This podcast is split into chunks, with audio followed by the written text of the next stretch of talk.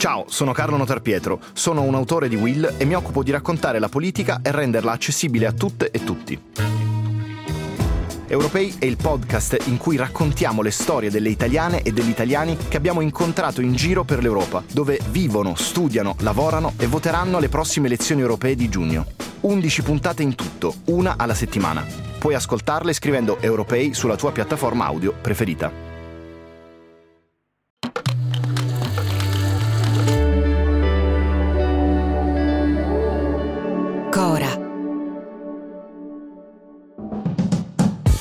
основных возражения таковы. Первое, что Россия не будет выполнять перемирие. Второе... Lui è Oleksiy Arestovich, un quarantenne ucraino con i capelli scuri a spazzola e la barba cortissima, famoso soprattutto per tre cose. Per essere stato un consigliere del presidente Volodymyr Zelensky, per essere un tipo esageratamente sicuro di sé, per essere sotto indagine da quando due giornalisti hanno scovato il video di una sua dichiarazione a un convegno a porte chiuse in cui Arestovich proclama Ragazzi, finché le ragazze non ci sentono, possiamo parlare liberamente. Cosa vogliamo fare con quelle creature in realtà? Strozzarle. Strozzarle senza togliere mai le mani dal collo. Poi, ovviamente, le vogliamo scopare e dopo, quando non ne possiamo più di loro, quando ormai siamo sazi, vogliamo solo soffocarle. Soffocarle e non socchiudere mai le mani. Arestovich era già relativamente famoso in Ucraina alla fine degli anni 90, perché aveva prestato il suo volto di attore per alcune pubblicità televisive e aveva fatto alcune comparsate in qualche film.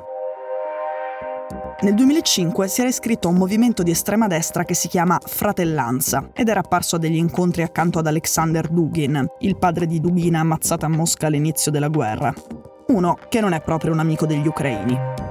All'epoca non c'era ancora stata Euromaidan, non c'era ancora stata la guerra del Donbass e la Russia non aveva ancora occupato la Crimea. Come sapete abbiamo fatto una puntata su questo, anche Zelensky all'epoca non era ostile alla Russia. Ma Zelensky non frequentava certo Alexander Dugin e non faceva parte di un movimento di estrema destra. Oggi Arestovich ha una missione far fallire il suo presidente e provare a prenderne il posto.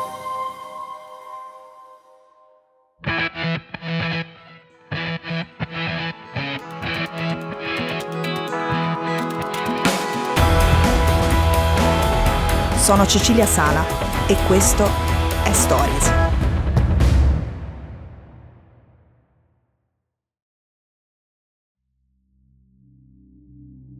Avrete visto il ritratto che la rivista Time ha dedicato al presidente ucraino di recente. È il ritratto fosco di un presidente solo e preoccupato a quasi due anni dall'inizio dell'invasione.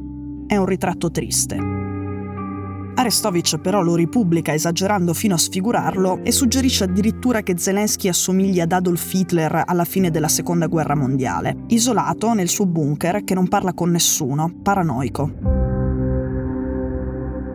Zelensky ha parecchi problemi, la coesione ai vertici del potere ucraino si sta un po' scretolando, non era perfetta neanche all'inizio della guerra, ma allora qualsiasi dissidio veniva celato molto bene. E poi il sostegno internazionale non è più quello dell'entusiasmo esplicito intorno alla causa ucraina come era all'inizio, anche se il sostegno materiale continua, soprattutto quello europeo. Ecco, ora che il suo ex capo è più debole, Arestovich prova, invero con scarso successo, ad assestare colpi bassi il commento a ritratto del Time è un esempio.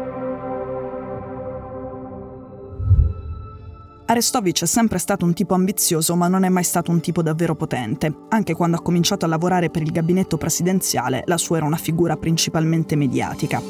Non faceva parte del gabinetto, non partecipava alle decisioni, era un consulente esterno per la comunicazione, quando si è dimesso a gennaio il gabinetto lo mal sopportava già da mesi, ma l'occasione per chiedere le sue dimissioni è stata questa.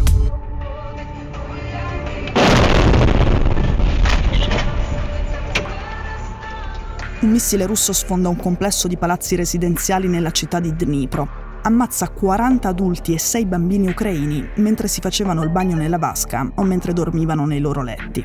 I feriti sono 80 e alcuni sono usciti dalle macerie con gli arti mutilati e Arestovich dice, senza portare nessun elemento e nessuna prova, che è stato un missile della contraria ucraina a colpire i palazzi e non una bomba russa. Ci sono stati dei casi così, lo sapete. Era un missile della contraerea ucraina, sparato per intercettare una bomba russa, quello caduto in Polonia lo scorso novembre. Ed era un missile della contraerea ucraina, sparato per intercettare una bomba russa, quello che ha colpito un mercato dell'est a settembre. Ci abbiamo fatto una puntata ma non ci sono ragioni o elementi per dire che fosse un missile ucraino quello che ha colpito le palazzine di Dnipro. E lì i danni sono compatibili con quelli di una bomba russa KH-22, bombe che di solito si usano per colpire le portaerei ma che Mosca ha usato molte volte contro le città ucraine. Dopo le sue dichiarazioni su Dnipro, Arestovic si è dimesso.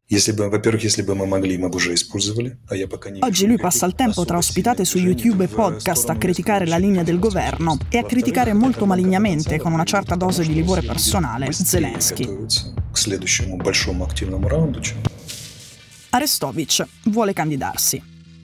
Al momento le sue stoccate non portano grandi consensi a lui, i sondaggi lo danno soltanto al 2,4%, ma funzionano parecchio per incrinare l'immagine di unità che Kiev era riuscita a proiettare per quasi 20 mesi.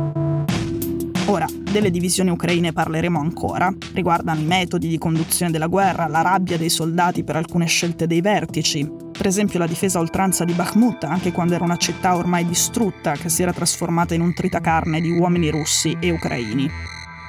Ma c'è una cosa su cui le divisioni non si sentono, questa. The price is high, like I said, because the war takes the best of us. Zelensky dice: Certo che la stanchezza c'è, ma nessuno pensa che la conseguenza della stanchezza possa essere abbandonare il nostro paese a quel fottuto terrorista di Putin. Terrorist Putin, that's it.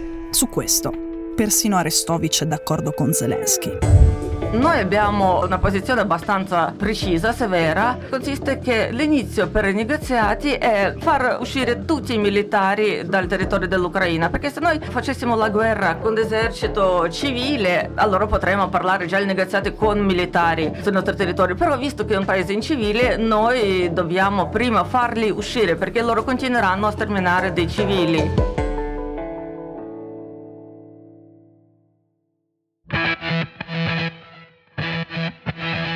Stories è un podcast di Cora News prodotto da Cora Media. È scritto da Cecilia Sala. La cura editoriale è di Francesca Milano. In redazione Simone Pieranni.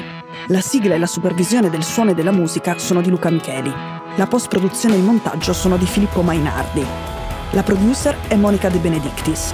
Le fonti dei contributi audio sono indicate nella sinossi.